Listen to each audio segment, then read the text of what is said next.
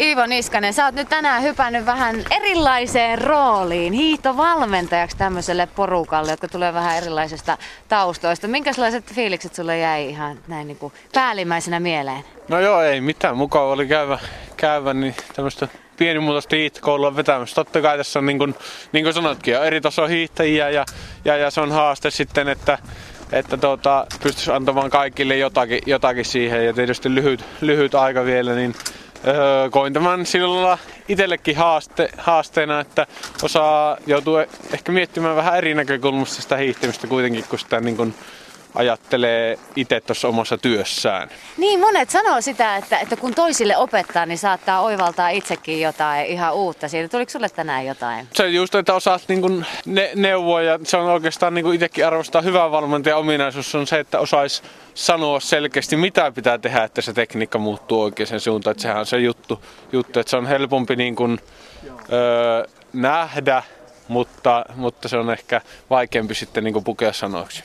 No tällä hetkellä tarke- tarkastelet tietysti valmentamista enemmän siitä näkökulmasta, että olet itse valmennettana. Niin minkä, minkälainen sun mielestä on hyvä valmentajan ja urheilijan suhde?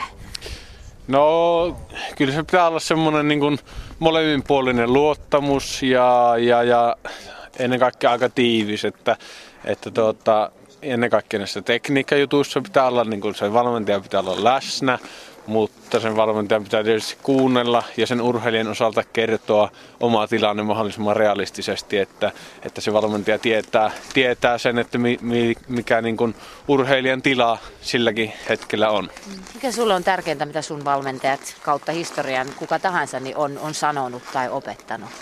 Kyllä on varmasti semmoinen niin kuin harjoitusten oikean, oikein toteuttaminen ja siihen, siihen liittyvä semmoinen järki ja kurinalaisuus niin on, on niitä, mitä on silloin vaatinut, että on pystynyt kehittymään, kehittymään tälle tasolle kun nyt on. Että nyt, nyt se kuitenkin on, kun on itsekin monta vuotta tätä tehnyt, niin, niin, niin se on kuitenkin enemmän semmoista ehkä keskustelua ja, ja, ja uusien asioiden miettimistä se meidän, minun ja Ollinkin valonnisuus tällä hetkellä. No mitä ennen 50 olympiahiihtoa, mitä sun valmentaja sanoi sulle?